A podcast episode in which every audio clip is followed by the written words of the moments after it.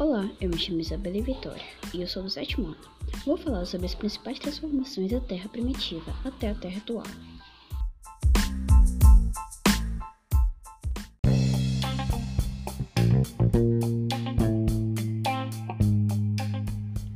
A Terra, quando se formou, apresentava características muito diferentes das atuais. Com as condições que tinha, era improvável que os seres vivos pudessem se desenvolver e sobreviver nela. Entretanto, ao longo do tempo, muitas transformações ocorreram na Terra, o que possibilitou o surgimento dos seres vivos. Mas a Terra ainda não parou de se transformar. Isso acontece tanto por causa da movimentação que ocorre em seu interior, quanto pela ação dos fenômenos climáticos como chuvas e ventos.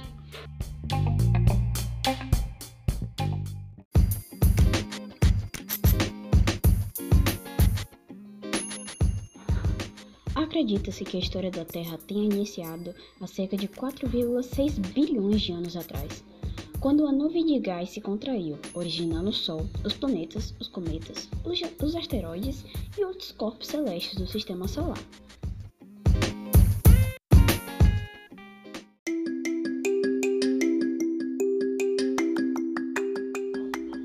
Com o passar do tempo e após muitas colisões de materiais do espaço, as dimensões aumentaram e a temperatura ficou mais elevada.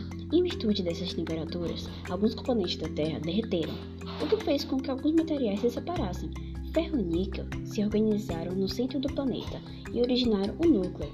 Por exemplo, ao redor do núcleo formou-se o manto, uma camada que mais parece um oceano de rochas derretidas e incandescentes.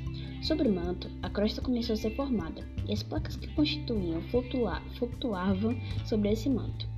Com o passar do tempo, a crosta ficou mais espessa, em decorrência do acúmulo de material vulcânico depositado sobre a superfície terrestre, que, ao esfriar, originou as rochas. A pressão que o magma exerceu na crosta fez com que ela se rompesse, abrindo espaço para a formação de vulcões. Com as erupções vulcânicas, gases começaram a ser emitidos, e assim foi possível que a atmosfera terrestre fosse alterada.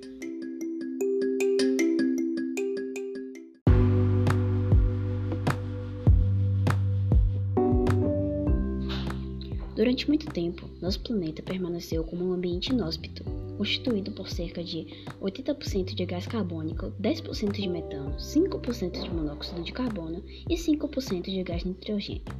O oxigênio era ausente ou bastante escasso, uma vez que sua presença causaria oxidação e destruição dos primeiros compostos orgânicos, o que não ocorreu, propiciando mais tarde o surgimento de vida. Imagine, gente, viver em um planeta sem oxigênio.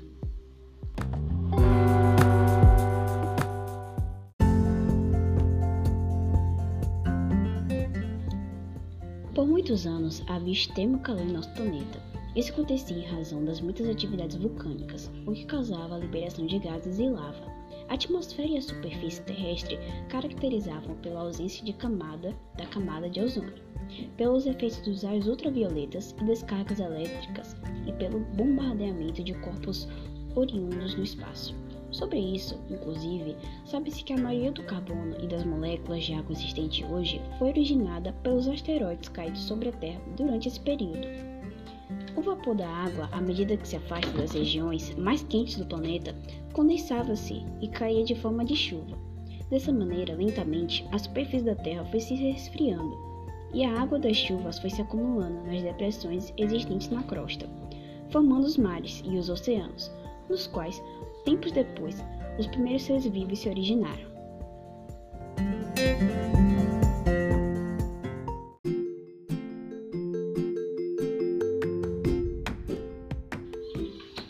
Então, né, o podcast acaba por aqui.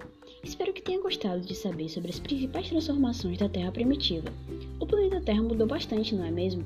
Enfim, ele sempre vai estar mudando, como nós, seres humanos. Tchau, tchau!